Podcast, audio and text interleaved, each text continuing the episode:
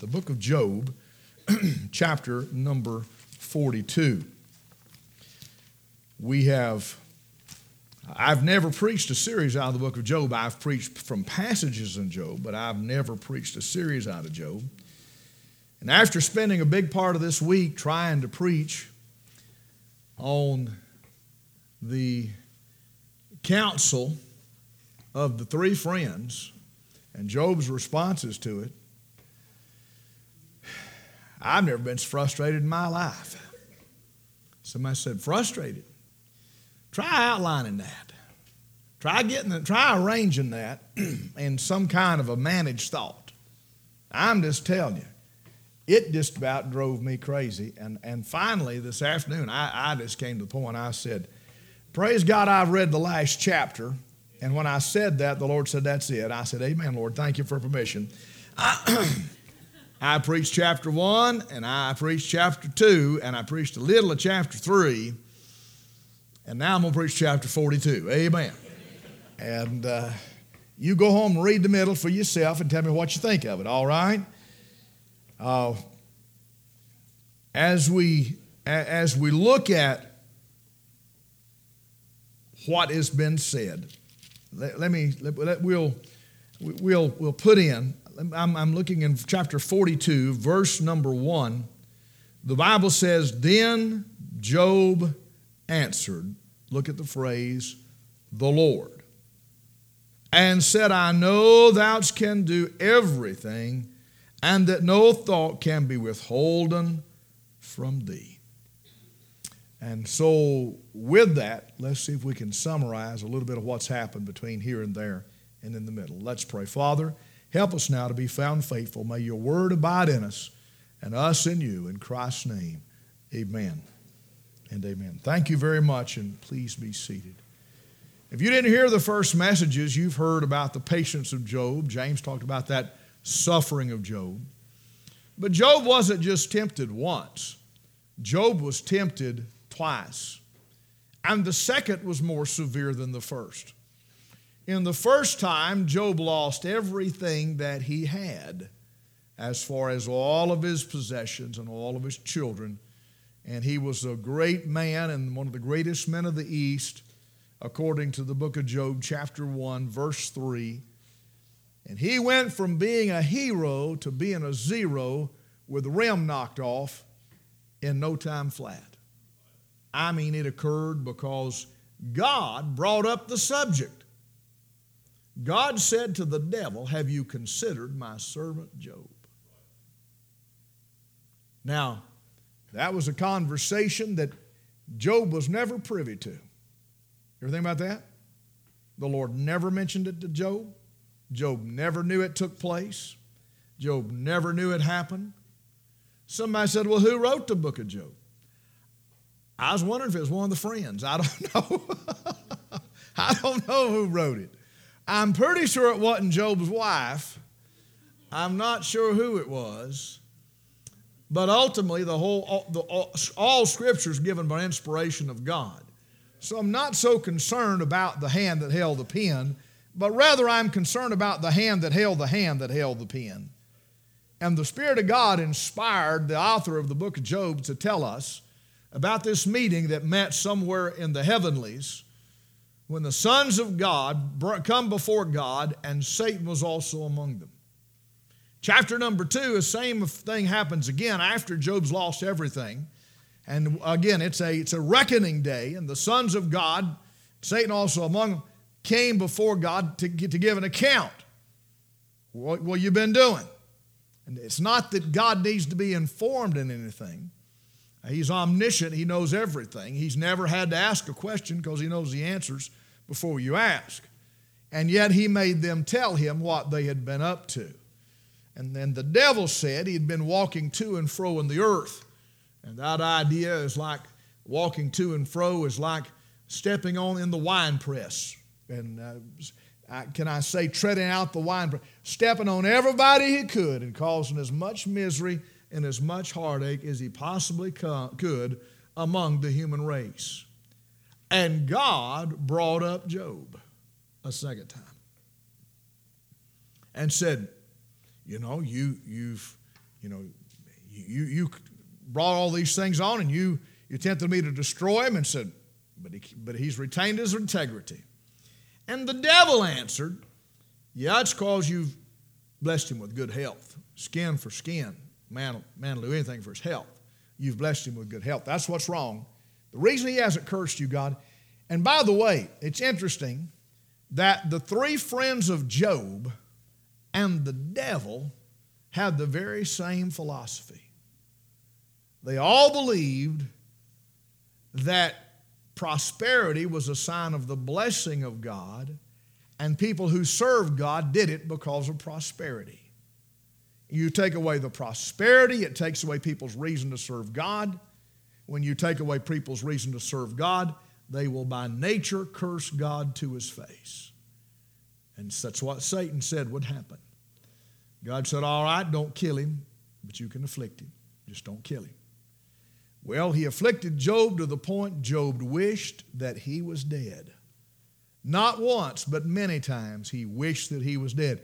He never cursed God, but he did curse the day he was born. Uh, Jeremiah, he cursed the, the man that brought tidings of the day he was born, that a man child had been born to his mama. He cursed that day. And when I say curse, I'm not talking about saying bad words. I'm talking about to curse the day. I mean, Job said, I wish they'd take it off the calendar. I wish my birthday would be taken off the calendar. I wish that that day would be removed. I don't even want that day to even be recognized.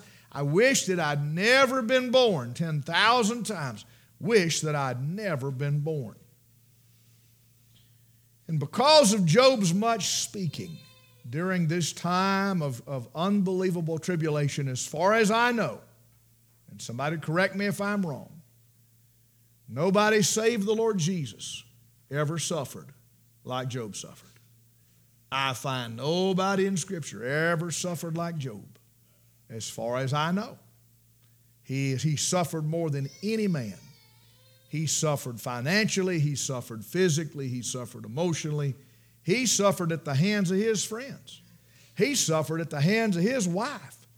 I mean, it just made bad things worse. Everything that was said and done added insult to injury. And you say, well, he's sitting on the, we seen last time we saw him, he's sitting upon the, the heap and he is scraping himself with a potsherd because of the boils that's on his body from head to toe. And somebody said, it can't get no worse than that. Be careful how you say that because it did get worse. His wife told him to commit suicide. Curse God, give in. And then his friends come and begin to tell him the reason your sons and daughters were, were, were killed is because they were wicked. And the reason that you're afflicted the way you are is because of all this secret sin in your life. And they said, There's no way God could like you there's no way you could be righteous and be treated like this.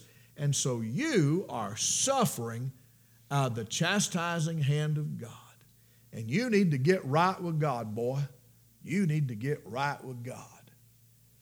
Don't be too quick to judge the friends because in the inner man, in our flesh, every stinking one of us, and I'm going to use the phrase stinking because that's exactly what it is it is a stinking, rotten, low down, devilish, depraved response when we hear of a preacher that the bottom's fallen out of his life, when we hear of somebody who's had a great testimony and suddenly they're in great affliction, we always say, if, if not out loud, we say it to ourselves, wonder what they did.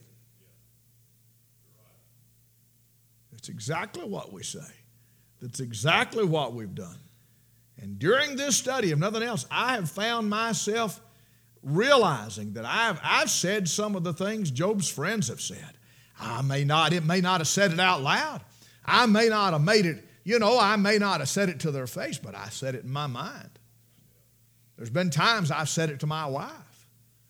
There's been times I've said, Boy, I wonder what happened. I, boy, God must be judging him over something.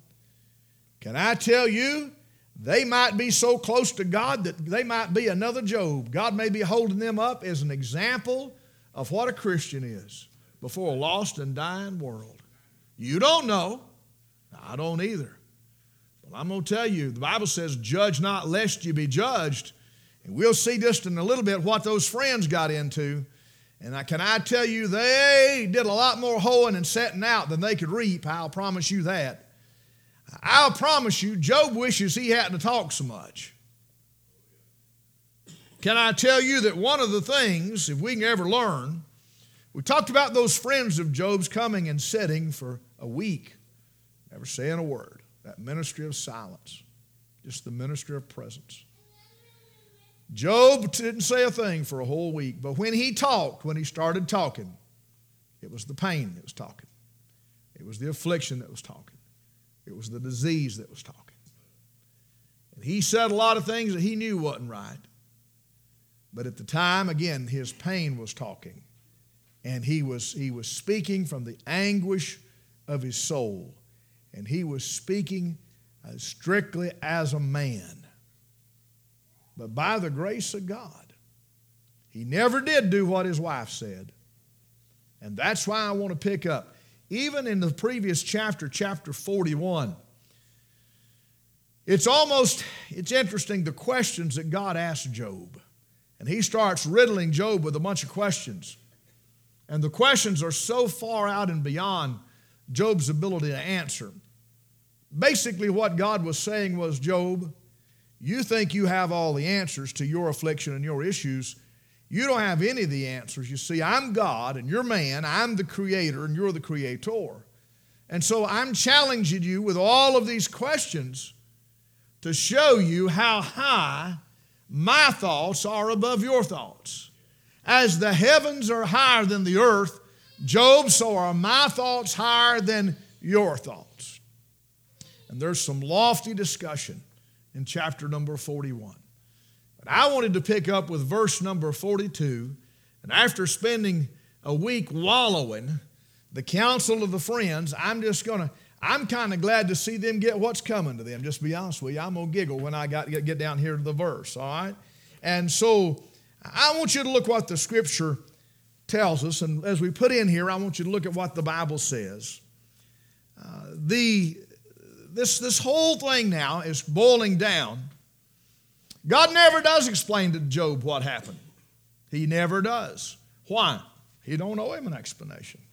He's God. Say, but it's my life. Who gave it to you? God gave it to you. The Lord giveth and the Lord taketh away. Blessed be the name of the Lord.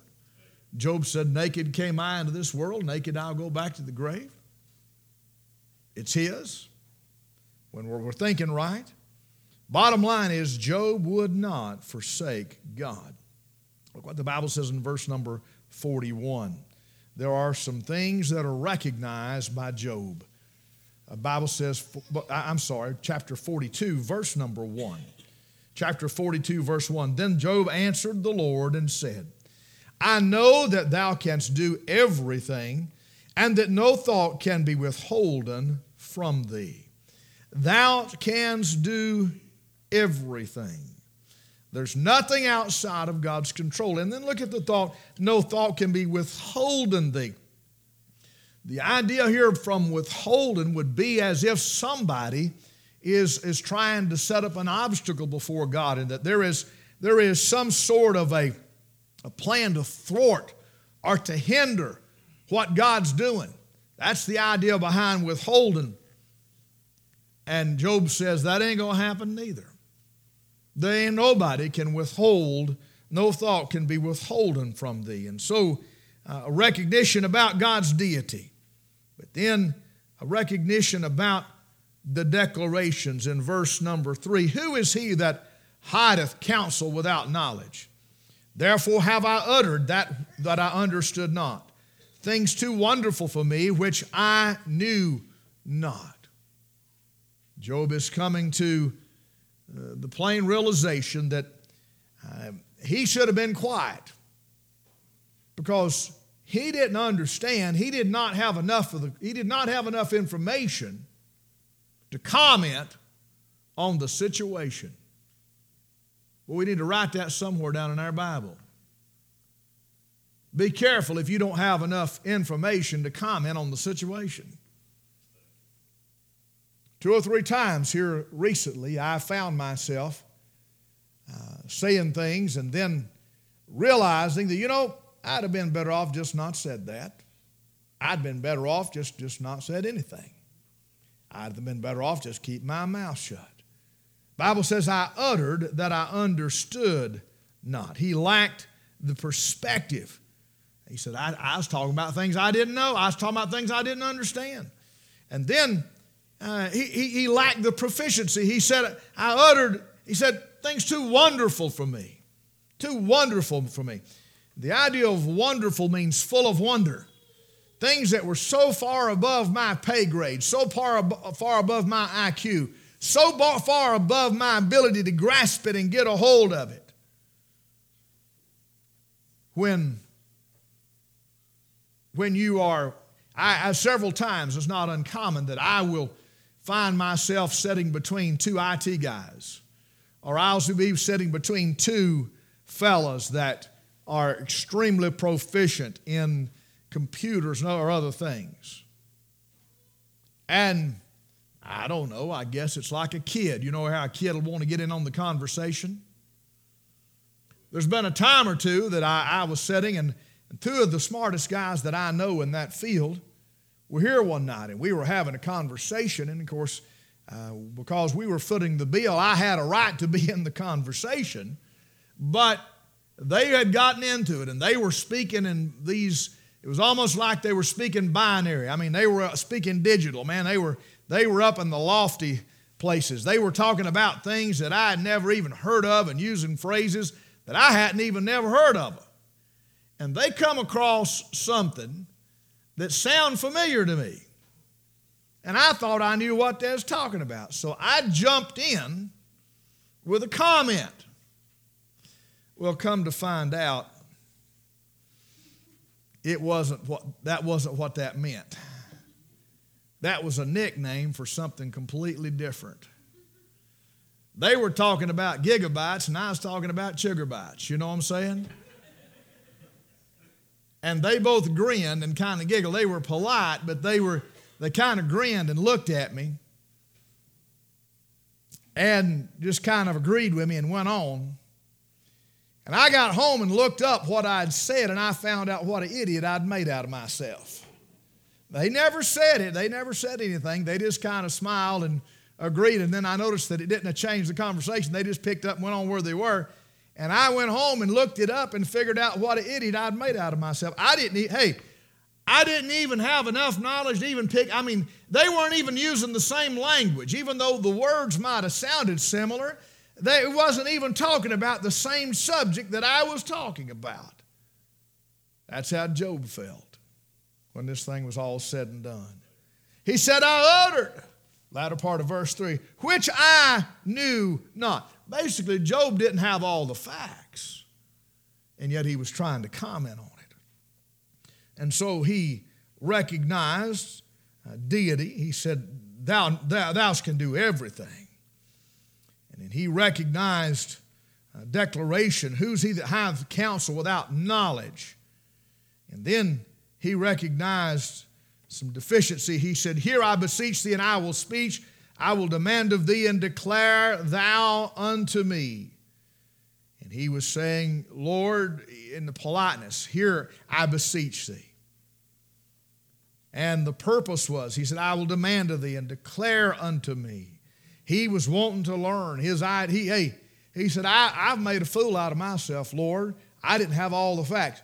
You tell me what you want me to know, and you give me the disclosure you want me to operate in, and I'll do my best to try to stay in my rim. Can I tell you, it's a fine day when we figure out to try not to be something that we're not. You, what a happy day that'll be for you when you try when you quit trying to be something that you're not. Uh, you know, when when when I go up north to preach, they the folks I don't know if they come to hear the message or if it's an entertainment. They come to hear me talk because they get so tickled at what I say and they get, and, and I got a complex over it. Boy, I, I would try to be so careful how I talked, and I would try to talk, you know, as proper as I knew how, but it wasn't me. And you know, I got to watching it, and it was a hindering me. And I, hey, when I get to preaching, I just preach, and my, my I just get to preach the way I preach. I'm just comfortable. And I got to figuring out, you know what? If these fellows don't understand what I'm saying, they can ask the preacher at the end of the service. How about that? Maybe they can write down some things. Maybe we'll decipher it at the end. I never thought I'd have to pre- preach with a translator until I went to Pennsylvania to run a meeting, and I thought I was going to have to get a translator up there to translate what I was saying because they didn't understand a big part of what was going on. And so, so it was with Job had got it a league way above himself and was trying to be something that he wasn't. Then he says, I will demand of thee and declare thou unto me. Psalm 119, 18, Open thou mine eyes that I may behold wondrous things out of thy law. Job said, I don't understand, but I want to understand, thy ways.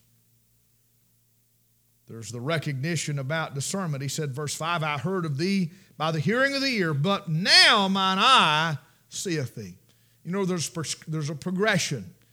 If someone's coming, oftentimes you can hear them before you see them. Well, Job said that's the way it was with him. He, he, he, he had heard it, but now he had seen, he had heard of the hand of the Lord, but now he had seen the hand of the Lord, and there was that uh, progression in it, and he wanted to know more about the Savior. And maybe he was the one that inspired the song, I want to know more about my Lord. And this is what he said in verse 6. He's talked about his depravity. He said, Wherefore I abhor myself and repent in dust and in ashes. So we have Job's opinion as to what's taken place in the previous 41 chapters. And Job admits that he's said a lot of things and he's spoken a lot of things that he didn't understand. Still don't understand. He said, Lord, I'd like to understand. Lord, but I said some things I should not have said because I didn't understand thy ways. So the Bible tells us a little bit about uh, Job here and about this, this recognition by Job of the situation. But then look a little deeper in this passage. The Bible tells us some requirements for the friends. And at the end of Job's trial, uh, God had something to say about these three friends. And what God had to say was not complimentary. Can I tell you that this is one of the most important passages in all the book of Job? because have, had God not addressed in verse number six, had God, uh, if, the, if, the, if, if the matter had been left to the, to the record in verse number six, when we get done with six, Job says, I'm guilty. I repent in sackcloth and ashes. He wasn't guilty of cursing God. He wasn't guilty of being a hypocrite. He was guilty of opening his mouth when he didn't know what he was talking about. And if that was the last verse of the book of Job, we'd go away with the idea that those three friends were right and Job was wrong. But can I tell you, God's not going to let that happen. Verse number seven. And the Lord said unto Eliphaz the Temanite, My wrath is kindled against thee and against thy two friends for ye have not spoken of me the thing that is right, as my servant Job hath. Now, Job's the one that wished he was dead. Job's the one that wished that they had removed the day that he was born off the calendar. Job's the one who called what was going on into question. And it was these three friends that, in their minds, were defending God and in their minds condemning Job. Let me tell you what the Bible says. There is, in what these guys said, eh, there was, there was sin. So, how do you know, preacher? Because of the character. He says, You've spoken not of me in the thing that is right. they have a limited view of God. And there are cases, there, especially in the first discourse, talking about the chastising hands of God. There are some true things that Eliphaz said there that can be applied. There's just one problem with it. He applied it to the wrong man. He applied it to the wrong situation. Job was not a sinner. Job was not a hypocrite. Job had not been involved in secret sin. And as a result of that, they had wrongly applied the Word of God. And so he said, You've spoken some things of me that are not right. He said, My wrath is kindled against thee. Verse 8, lest I deal with you after your folly. My, my, my wrath. Can I tell you the last thing you want to do is provoke God? And that's what he said. He said, You, you've provoked me. Now, nowhere in the Bible does it say that what Job said provoked him. Can I tell you that God knew how hard, bad Job was hurting? God knew how bad he was hurting. Sure, he did. Job wasn't down here alone on this little planet on the ash heap. And God, somewhere up in the loftiest of heaven, not understanding how bad off Job is, God knew exactly how bad off he was. And for that reason, God did not hold Job accountable for some of the things that he said. But can I tell you that the friends were not in agony? The friends were not in sorrow. The friends were not in pain. What's their excuse for saying some things in the flesh? And he said, You've provoked me. My wrath is kindled against me. And he said this I deal with you after folly. Can I tell you, you, provoke God, you'll end up with a predicted judgment. God will do this exactly to you. Can I tell you, he, some of the things that they said would, that had happened to Job were going to come upon them if they didn't straighten up and if they didn't have a change of mind, a change of heart. So there's the, there's the character. Said you spoke these things uh, that, that is not right, of, of me that, that, that is right. You've not spoken of me things that are right. There's the curse on sin. Said, My wrath is kindled against thee. There's the contrast to the sin. He said, You've not spoken to me in the thing that is right, as my servant Job hath. Ha ha. Vindication. I told you I was going to grin when it got here. I mean, he he is now, Job is vindicated. You boy, hey, Job did right. You didn't do right. Job was hurting. You weren't hurting. And you misrepresented the scripture and you misrepresented the very character of Almighty God. The Bible said that which was right. Look what the scripture says. By the way, that's a complete exoneration. You do know that, don't you? When he said that which was right, that exonerated Job from every accusation. What Job did was right. He didn't say it was fair, he said it was right. Can I tell you what Job did was right? He said, You didn't do right. That was an exoneration of Job. But I like this next thought. He said, My servant. Do you realize that Job was in the employment of God this whole time? Job's on the payroll. Is that not how he addressed him at the beginning? Hast thou considered my servant Job? Can I tell you, he's still on the payroll? Hast thou not considered my servant Job? Uh, you, you've not done that which is right as my servant Job. Praise God. I'm talking about he's, he's, hey, he may have been out on sick leave, hallelujah, but he's still on the payroll. My servant, he said. My servant. That which is right. Well, I like that. My servant. So he says, first of all, talks about that sin and this requirement of these, of these three guys. And then he brings up a sacrificial requirement to these three guys. He said, Take verse chapter 42, verse 8, seven bullocks and seven rams. Now, can I tell you that was not a cheap offering? What's a full grown steer bring right now? Anybody know? Mark's not here to tell us. What's a steer worth? Ready to go to market. What's one worth? Thousand? Twelve hundred? Fifteen hundred? All right. Well, let's just just let's look at it. If a thousand dollars a piece, make it easy for me. Seven bullocks, that's seven thousand dollars up in smoke. Now let's go to buying rams. What are they worth? I'm talking about sacrificial rams, ones that's firstborn, ones that's without blemish, the, the pick of the litter, the pick of the herd. Now add that to it. They easily had a $10,000 bill run up in today's money. Easily.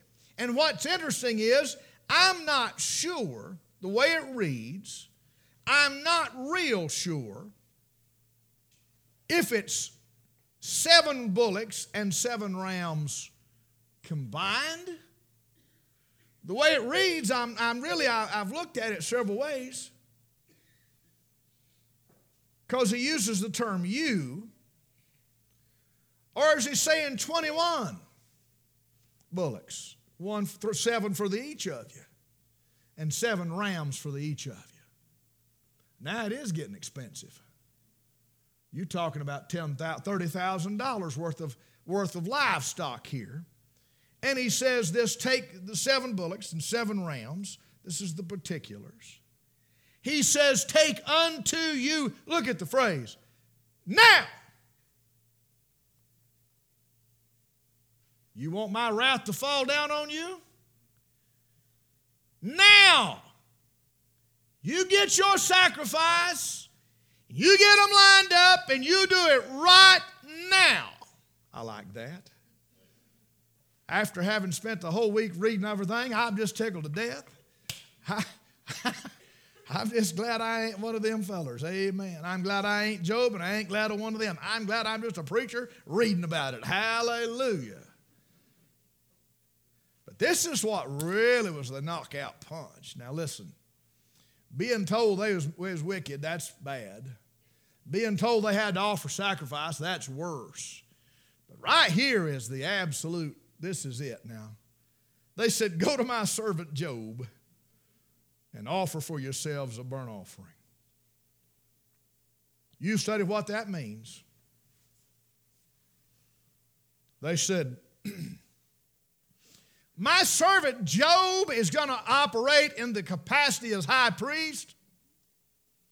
And you go get your bullocks and you go get your rams and you bring them and hand them off to Job and Job will sacrifice before me because he's righteous and you're not. And get her done now. You imagine that? Talk about how humbling that ought to have been. I bet you these fellas wish they'd sent a Hallmark card and stayed at the house, don't you reckon? I mean, don't you know they wish they'd just called the florist and sent some flowers and stayed at the house? I mean, my soul in the morning. Here they have done wasted seven days without saying a word, and in all this time that's passed, and now it's costing them a small fortune, you know. And beyond that, it's costing them a great deal of humiliation. Go uh, to Job and get him. And the supplication and all this. There's the sacrifice, but then there's the supplication that's required. And Job shall pray for you. for him I will accept. Remember Eliphaz? You don't remember, you ain't read it, but Eliphaz said he saw this spirit and saw this vision in the night. And man, he had had this night vision, and boy, he was qualified to talk about this because he had had a vision, and that spirit come by him a whizzing by, and this happened, and this happened, and man, he, he could he was well able to address the situation because, man, he had had a, a, visitation of God. Wrong. He had been eating green onions and pizza before he went to bed. That's what was the matter. He'd been having night visions, but it was of the wrong kind. Because uh, God said, I don't hear nothing, I don't have nothing. I, I don't have nothing that you have to say. I don't have anything. By the way, I, I've, I've told others, I, I disagree with a lot of the commentators where they try to place Job chronologically. I can't find the genealogy on Job. I can't find that he's a Levite. I can't find that he's a son of Aaron. I can't find anywhere any of those things. So these things must predate that. And so I still say to you, Job is of the older books of the Bible. I, I believe that. Now I know you, uh, and, and guys in Bible college, if you if they're teaching that you see something else, you you answer whatever the teacher taught you on the test. That's how you get passed. Amen. Whatever they told you to say, that's what you say. But I'm just going to tell you, there's some things that don't line up to put Job where a lot of people put him. I believe it's older than a lot of us understand, older than a lot of us know. And here's one of the reasons is because Job here acts in the, in the position or the placement of high priest. So this puts it way on back there. More than likely pre patriarchal. So that we put it, put it even, even above before Abraham and put it on back. Look what the Bible says in verse number 7. He says, My wrath is kindled against thee. Latter part, he said, Lest I deal with you after your folly. And he required submission, the Bible says in verse 9. Did, uh, they did according as the Lord commanded them. Eliphaz the Temanite and Bildad the Shuhite and Zophar the Naamite went and did according as the Lord commanded them. So all three of the friends of Job submitted. Not one of them refused to comply with the command of God. And they did according as the Lord commanded them, just exactly what God said that they should do. And so they, they went and they sac- had give their sacrifice over to Job. Job apparently made the sacrifices, and Job prayed for them. Now, let's talk about the last part of this. Let's talk about recompense. This is my favorite part of all of it. There's that recognition by Job of what's going on. There's the requirement of Job's friends, what God, how task God holds them to, and the, the righteousness God holds them to. And then there's the recompense for Job. The Bible says in verse 10 of chapter 42 And the Lord turned the captivity of Job when he prayed for his friends. When did he turn it? When he prayed for his friends. Now, what does that mean? Well, like I say, I have not gone through every word of every page. And I, I can't say this for sure. But I wonder if that's when the, the, the, all everything began to go away and he began to heal up. I wonder when Job prayed for them. Now, if you can imagine, if he's still in that shape, if he's still a sight to look upon, if he's still unrecognizable and his breath still stinks and he's still unpleasant to be around, and yet they've got to bring him sacrifice and he's got to offer sacrifice, the Bible said the Lord turned the captivity of Job when he prayed for his friends. Does that indicate that if he had held a grudge and hadn't prayed for him, God wouldn't have turned his captivity? I don't know, but I will say this we better be careful. Even in victory, even when we are, even in, when we are exonerated, we better be careful to say, "Oh, I see there, I told you so." I can say it because I'm not in it, and I can say goody goody. But boy, don't you say goody goody. Why, it might come back on you twice as bad. Some of you don't understand what I'm talking about, do you?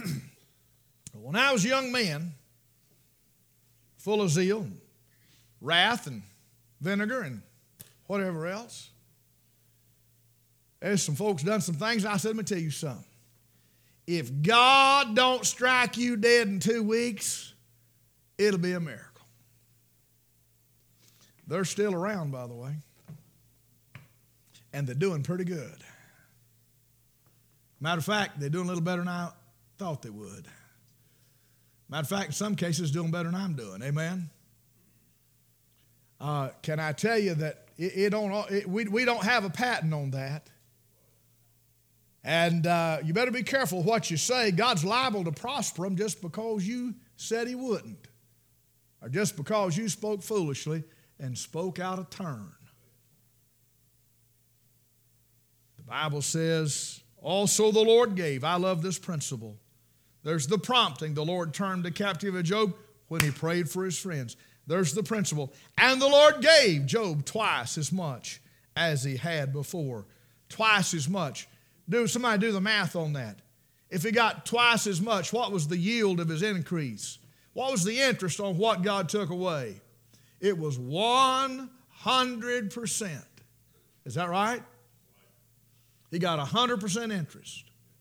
He t- took away, he had what he had, God took it away. God gave him back exactly double what he had had.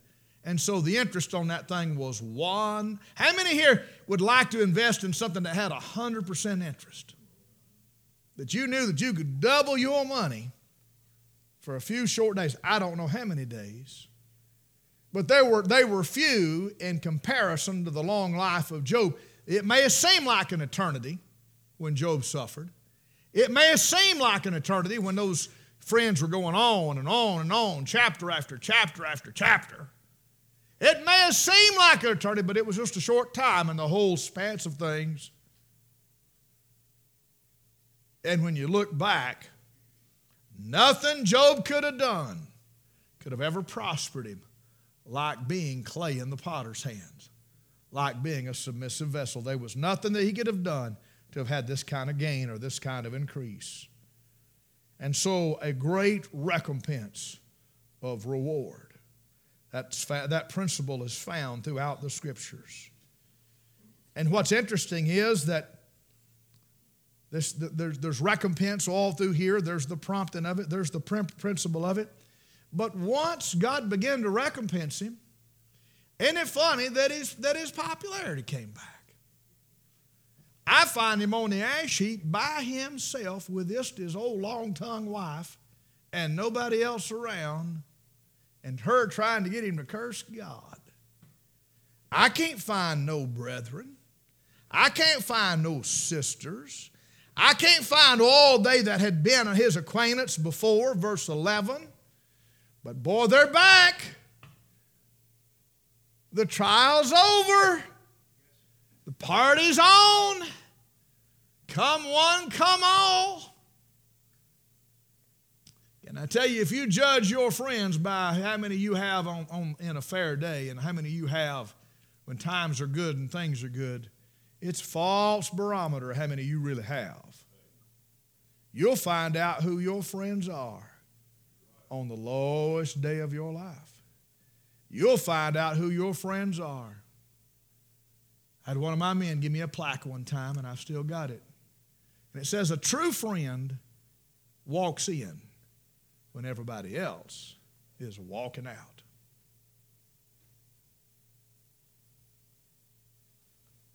I've had people that have, that have accused me and said, Well, Preacher Barton, he, yeah, I mean, we don't understand him. He preaches on righteousness, and then somebody will mess up and he runs to their side. We just don't understand that. Can I tell you, I got all kind of friends. I, I, preacher boy told me one time, he said, Preacher, I'm behind you. I got you back as long as you're in the book. And I thought about that statement. I got all kind of people behind me as long as I'm in the book. I mean, I got all kind of friends as long as I'm in the book. It's when I get mad, get in the flesh, that's when I need a friend. That's when you need one.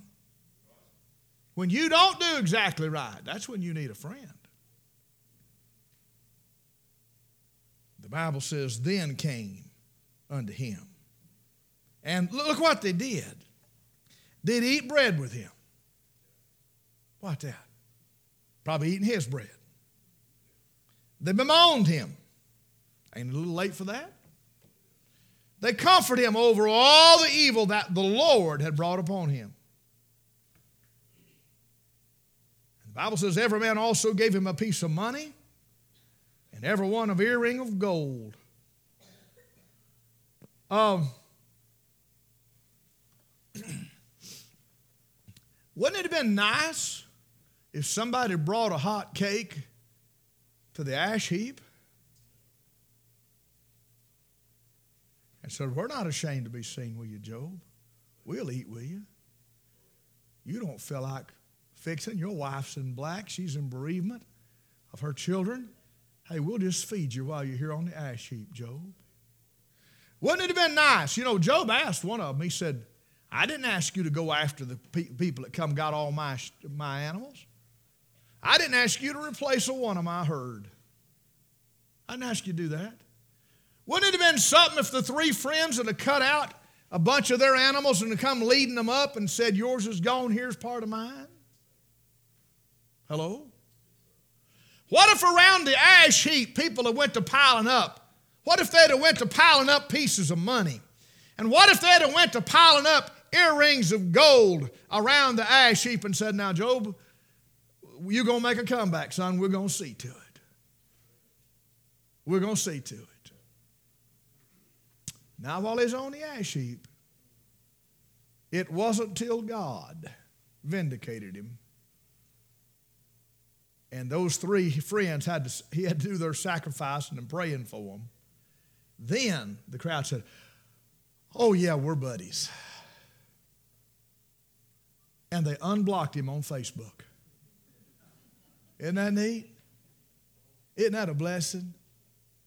They had blocked him on Facebook up until then, but they had unblocked him. They, they, they refriended him. Man, he had more friend requests that morning on Facebook than he could answer. Hello? Every man gave him a piece of money, and every man an earring of gold. And then there's the prosperity in this recompense. So the Lord blessed the latter end of Job more than his beginning. Can I tell you, he was the greatest man in all the East. What is he now? He's probably one of the greatest men in all the world. God has blessed him a bunch. And you know, the devil wanted to make sure we knew how many he, that, that was killed, and how many camels, and how many uh, yoke of oxen, and how many she asses. We got a record of however many there was. You flip back over to Job chapter 1, verse 3, and you'll see an inventory of all the, the, the mayhem and all the havoc and all that was destroyed and taken. Well, praise God, I done turned and read the back of the book. And I found out that he had 14,000 sheep. How many did he lose? Seven. And he had 6,000 camels.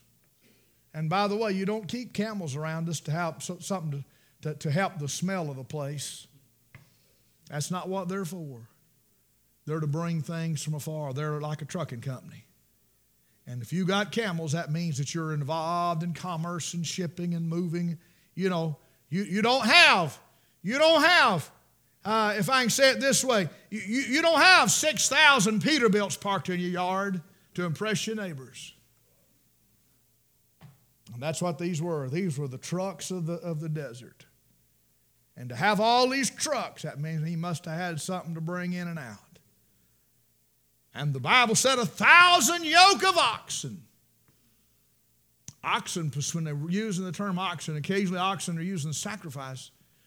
But the term oxen is typically, when you're going to eat it, it's, it's considered to be a bullock. But when you're going to work it, it's considered to be an oxen, steer. And if you're going to have a yoke of oxen too, and the Bible said he had a thousand yoke, that means he had 2,000 plow animals. So that means there was a yoke for every one of them. And if you ever understand how much ground and what size plow a, a yoke of oxen can pull. My grandpa had a yoke of oxen named Blackie and Bluey. He logged with them. My grandpa would go back under uh, Cedar Rock and he'd work all day to get one log. And he'd skid that thing. And there was a man who was just a boy, and he was raised there near the creek where my grandpa was an older man, worked up, and he said he'd hear my grandpa, he'd hear him coming with them oxen. And he said there was an incline, and said those oxen would get to bawling as the load got heavy. And he'd start popping the whip, and he'd go to hollering at them and said oxen will actually get down on their knees and crawl if necessary. A horse will rear up and buck, but an oxen won't stop pulling. He'll keep pulling.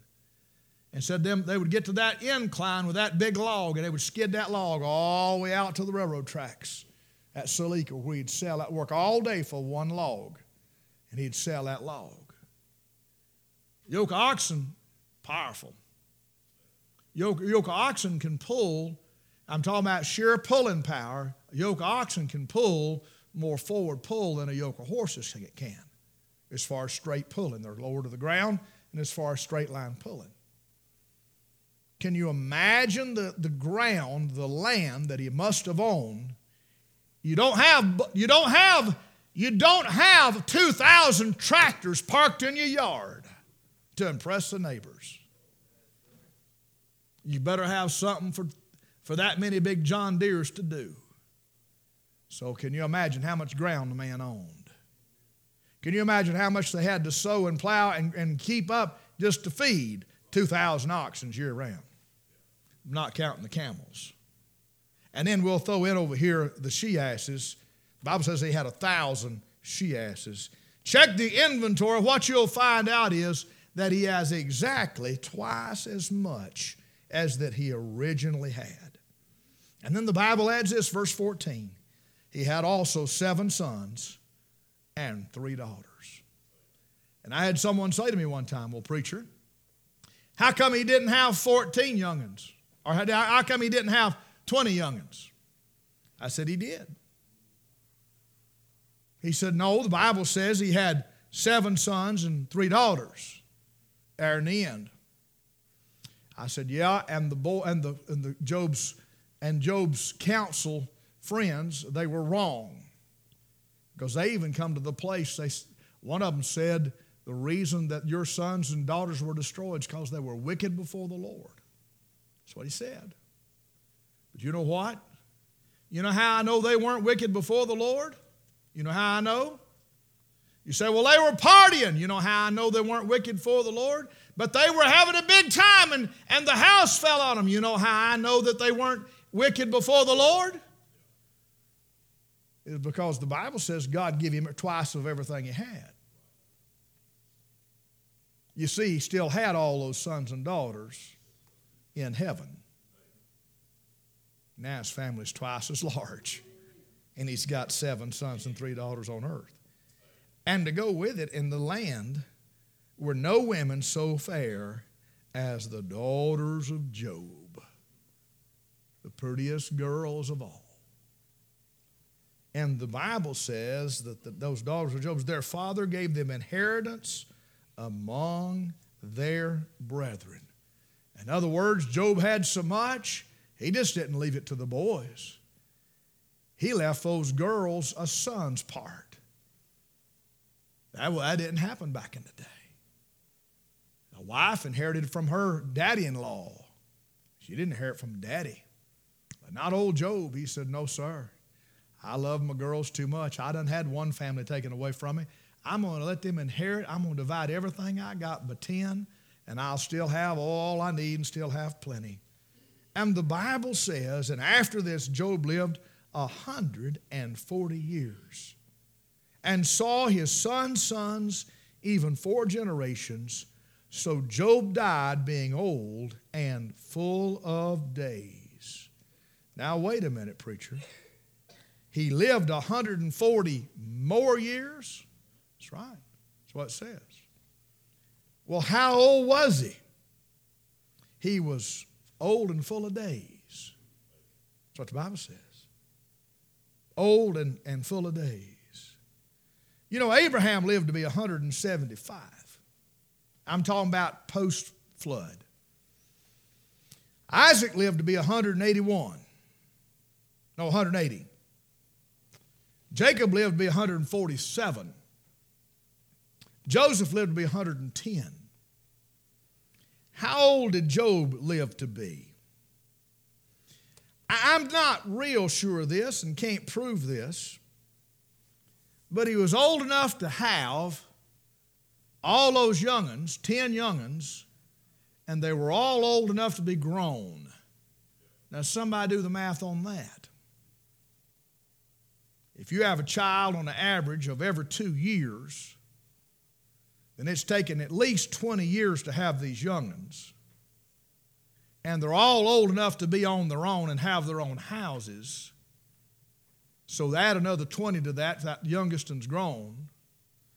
So we know he's 40 years old. Some suggest, and I don't know where they get it, that he was possibly 70 years old when all this came upon him. And that's how, you know, I mean, he was a 70 year old man, and he was sitting here with all the wealth and everything a man could desire, and he was one of the greatest men of all the East. And suddenly, calamity came upon him. Boom. Well, I don't know how old he lived to be, but I'll say it this way that if he was just 40 when all this came upon him, he lived another 140 years. So he lived as long as almost any of the patriarchs. Matter of fact, he did. Isaac would be the oldest, 180. So what I'm saying is Job lived as least as long as Isaac did, but I got a suspicion that Job probably lived longer than any of them did. Longer than any of them. And I like what the Bible says, he was full of days. But can I, can I say it this way? Job died being old and full of days. But can I flip that around? Can I tell you that seeing his children and his grandchildren and his great grandchildren, four generations, can I tell you that his days were full? He was full of days, but his days were full. And God blessed him with a long and prosperous life. I'm sure Job never forgot those days of affliction. I'm sure that he never forgot or got over. But can I tell you that even the best we can tell, he don't get another wife. He still got her. And if she's as old as he is, it's still a miracle God touched her and she had 10 more youngins. And she probably lived long as he did to see him raised. What I'm saying is, in the midst of it all, God's going to have the final say. God's going to have the final say. If you'll go to the graveyard, what you'll find out is they're little bitty graves. Then there's full size graves.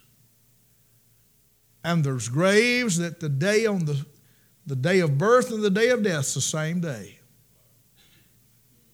And then sometimes the day of the birth and the day of the death will be over a hundred years.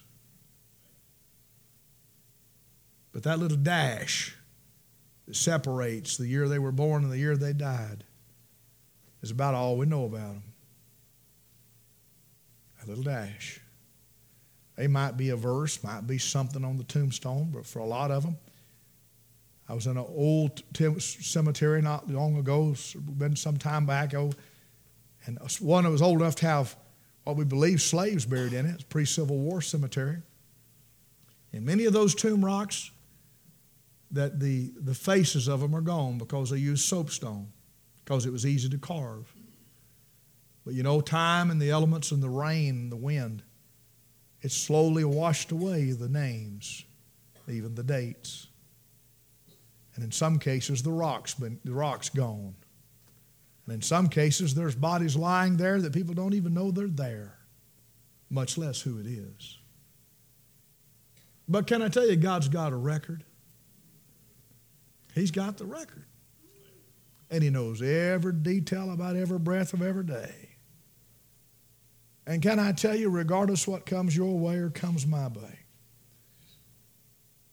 but when we don't know, it's, it pays us to be, keep our mouth shut. I sure don't want to have to get in the shape of Job's friends. I don't want to have to get in that shape and have to eat every word I said. Can I tell you, crow tastes a lot better coming up than it goes going back down. Let me tell you something else about eating crow. Crow is a lot better warm than it is cold. If you're going to have to eat crow, eat it as quick as you can get to it. Because the longer it sets, the nastier it is. Yeah. If you're going to have to eat some crow, you to get to it quick. Just go ahead and get it over with rather than dread it. My friend, the things that happened to Job were a sovereign act of a holy God, and God allowed it to be so. Can I tell you there are things on this earth that we will never understand? The preacher don't have an answer. You don't have an answer. The psychologist, the psychiatrist, no one has an answer. And it'll be heaven when we find out. But I know this we are richer, generations are richer. The world has been enriched by the trials and the testings of dear old Job.